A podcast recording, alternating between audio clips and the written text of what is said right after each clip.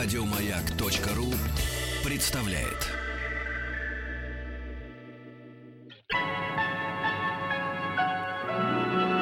Уральские самоцветы.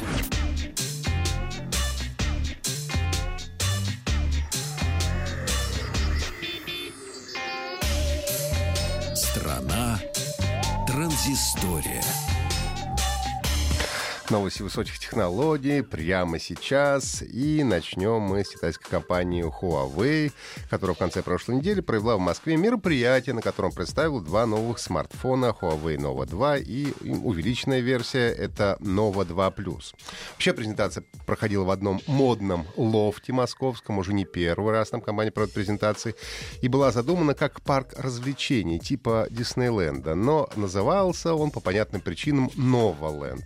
А как как телефон. А прямо при входе стояли карусели, вокруг ходили люди на ходулях, от чего меня почему-то не покидало ощущение, что я нахожусь на концерте группы «Пикник».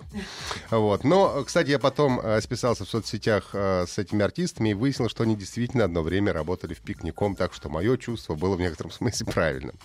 А, Huawei Nova 2 — это довольно компактный смартфон в металлическом корпусе. Думаю, должен понравиться не только андроидоведам и водам, но и любителям яблочной продукции, потому что дизайн чем-то неуловимо напоминает.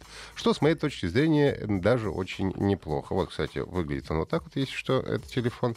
А, вот. А, с характеристиками все довольно интересно. А, с одной стороны, аппарат получил процессор среднего уровня Kirin 659 изготовления, собственно, компании Huawei, а, которого, в принципе, достаточно для практически всех ежедневных задач. А, с другой стороны, большой акцент сделан на камеры этого смартфона, и они практически топовые. Основная камера имеет два модуля на 12 мегапикселей со светосилой 1.8 и 8-мегапиксельную камеру. И работают они по тому же принципу, что и камера в последних айфонах.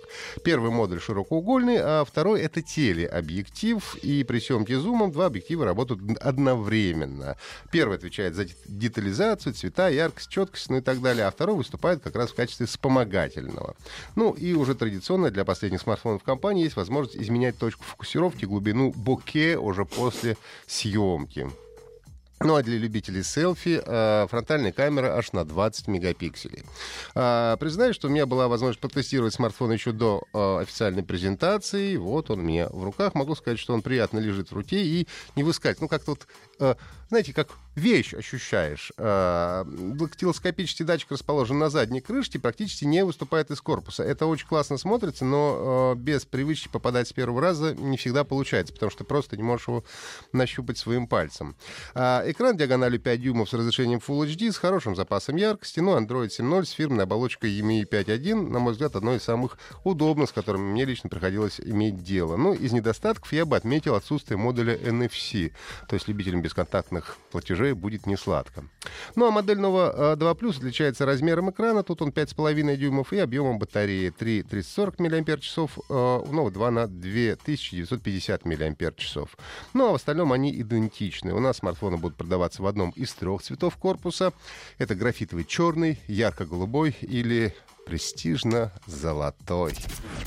А, Huawei Nova 2 поступил в продажу на прошлой неделе по рекомендованной цене 23 990, а Nova Plus должен появиться в конце августа. Его уже будут продавать за 25 990. Ну и также на мероприятии представили 8-дюймовую версию 4G планшет Huawei MediaPad MP3 Lite с аудиосистемой, настроенный и сертифицированный экспертами Harman, то есть предназначается для аудиофилов.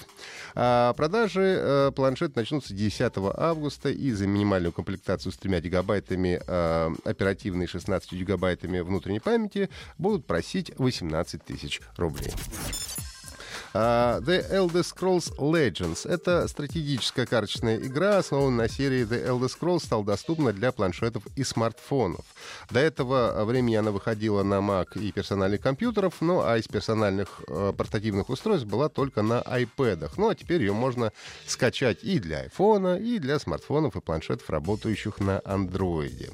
А, как нам говорят разработчики, принять участие в сражениях станет еще проще благодаря новому интерфейсу специально разработанному для небольших экранов мобильных устройств. Ну, это, кстати, важно, потому что для таких игр э, именно э, правильное вот э, слово забыл правильное расположение интерфейса очень важно.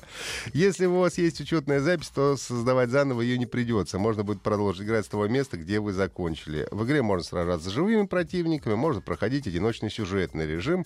Там можно получать новые карты, колоды и наборы Legends. Ну, если вы давно не играли, то сейчас как раз подходящий момент, поскольку не так давно состоялся релиз дополнения Heroes of Skyrim со 150 новыми картами, а, созданные на основе истории, персонажей и способностей, соответственно, из игры The Elder Scrolls 5 Skyrim. Игра доступна для бесплатной загрузки в сервисах Apple Store и Google Play. Еще больше подкастов на радиомаяк.ру